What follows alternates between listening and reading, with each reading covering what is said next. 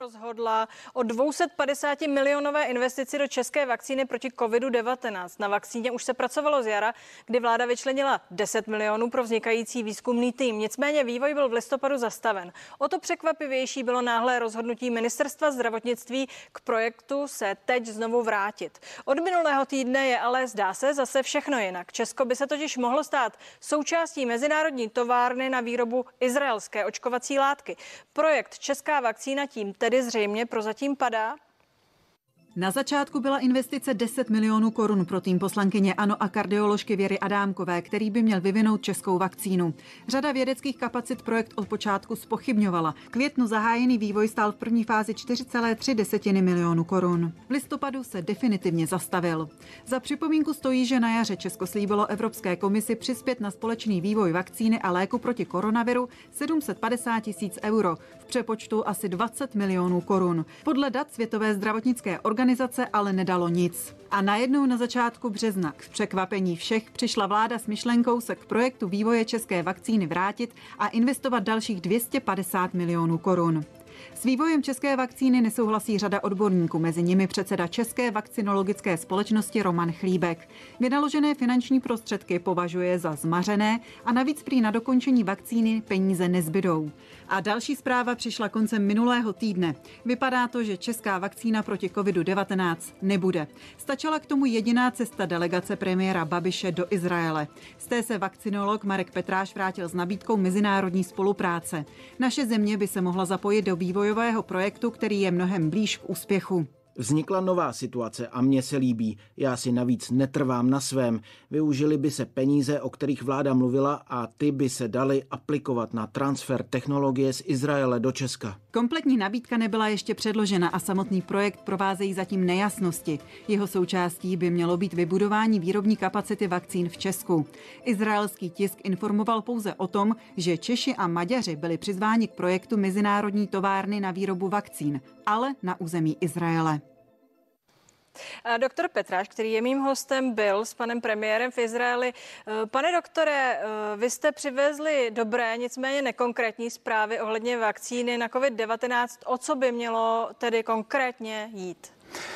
Zatím to zůstalo v takové té rovině nabídky. Nabídka, která se týkala možnosti vyrábět e, izraelskou vakcínu, tedy podle té nabídky na našem území, tak, aby ty oslovené státy v tomto byly, řekněme, nezávislé na situaci a měli dostatek vakcíny v případě, že by došlo třeba k těm mutacím a podobně. Mimochodem eh, v Česku se objevilo, že ty oslovené státy jsou Česko a Maďarsko. Můžete k tomu říct víc? No možná sem patří také Dánsko, Rakousko, Slovensko, co jsem se dozvěděla, Brazílie. To znamená, ti všichni by se měli na tom projektu, který není teď ještě úplně konkrétní, podílet? Pravděpodobně ano. Pane profesore Grubhofre, peníze určené na vývoj české vakcíny by tedy od nynějška zřejmě směřovaly jinam. Je to dle vás eh, správnější cesta? Směřovaly by tedy do fondu eh, pro výrobu takové vakcíny, což je, eh, myslím, cesta naprosto korektní. Taková se ostatně odehrála už v loni při Evropské unii. Eh, já, mně se ten projekt v zásadě líbí. Eh, myslím, že eh, už Izrael je také garantem jeho úspěchu, že prostředky budou vynaloženy, vynaloženy racionálním způsobem. Také ta celá skupina Eh, zemí, které to tak eh, to iniciovali, jako je Rakousko a Dánsko, tak eh, dává garanci, že to bude projekt, že by to měl být projekt úspěšný, jakkoliv jde tedy mimo Evropskou unii, ale i to snad je omluvitelný, protože to zkrátka může velmi potřebným způsobem garantovat stabilitu právě v nabídce eh, vakcín proti eh, COVID-19 a to si v této fázi jistě všichni přejeme. Pane doktore Petráši, tím bychom tedy už víckrát nemluvili o české vakcíně, na jejímž vývoji jste se od počátku podílel? Já nevím, já bych řekl, že ten projekt Česká vakcína prakticky začíná. Eh, víte, kdybychom na tom jaře, tedy respektive před rokem, nic, o nic se nepokusili, tak dneska tady budeme sedět a v podstatě o ničem dalším si vyprávět nebudeme. Mně se na začátku ta česká vakcína moc nelíbilo, ale posléze a časem jsem si podstatě uvědomil, že se jedná o vícerozměrný projekt a když jsem eh, v podstatě v březnu minulého roku tento projekt nějakým způsobem navrhoval, tak eh, jsem o něm mluvil nejenom v souvislosti s vývojem vlastní vakcíny, ale i s tím, že si vyzkoušíme, jestli jsme ještě schopní eh, podle vzoru tedy Ústavu séra očkovacích látek dát dohromady ty lidi, kteří to umějí.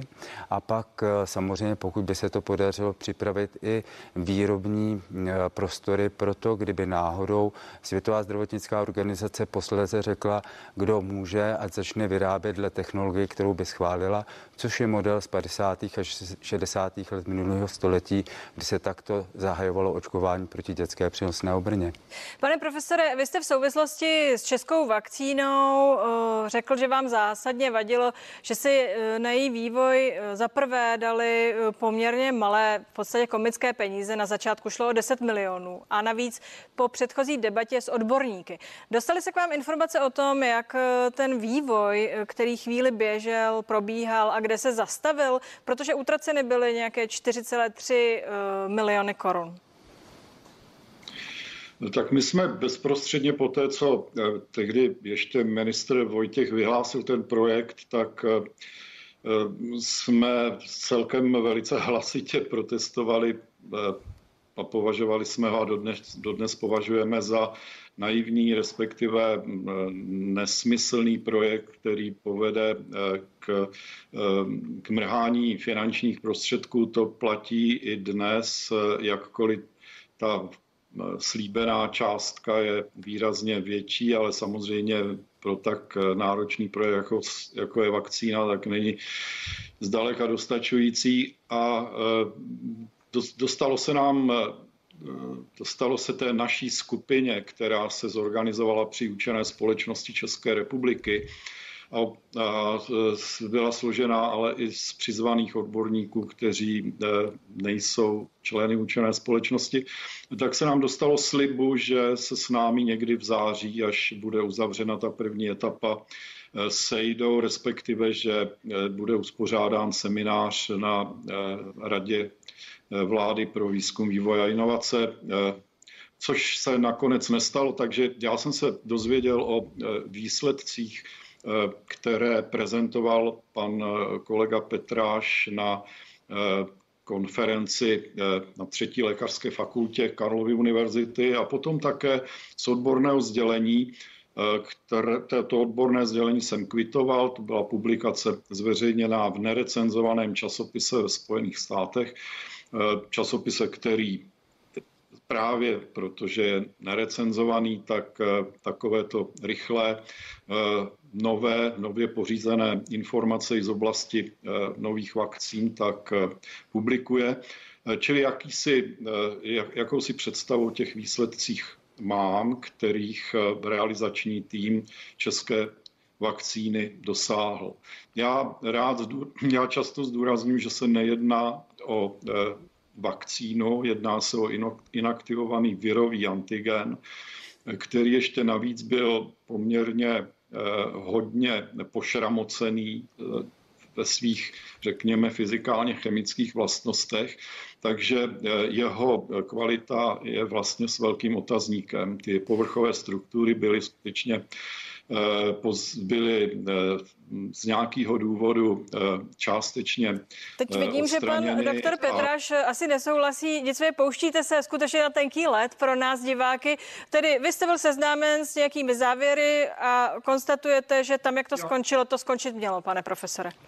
Já jsem si z vlastní iniciativy tyto poznatky opatřil a musím říct, že prostě ten projekt v podstatě byl jak, jakýmsi doktorským programem z roku 1982, bych to tak eh, asi zhruba eh, zařadil. A myslím si, že skutečně prostředky do toho vynaložené, že i, těch, i ty 4 miliony, které byly tedy prezentovány, tak je, je fůra peněz, mám to říct lidově, a velmi rád bych viděl někde to účetnictví z tohoto projektu. Velmi rád. Pane, pane doktore Petráši, nevím, jestli chcete se pouštět do této debaty, když tak krátce, abychom se dostali ještě k té izraelské vakcíně, kterou bychom tedy měli u nás vyrábět. Co už o ní víme?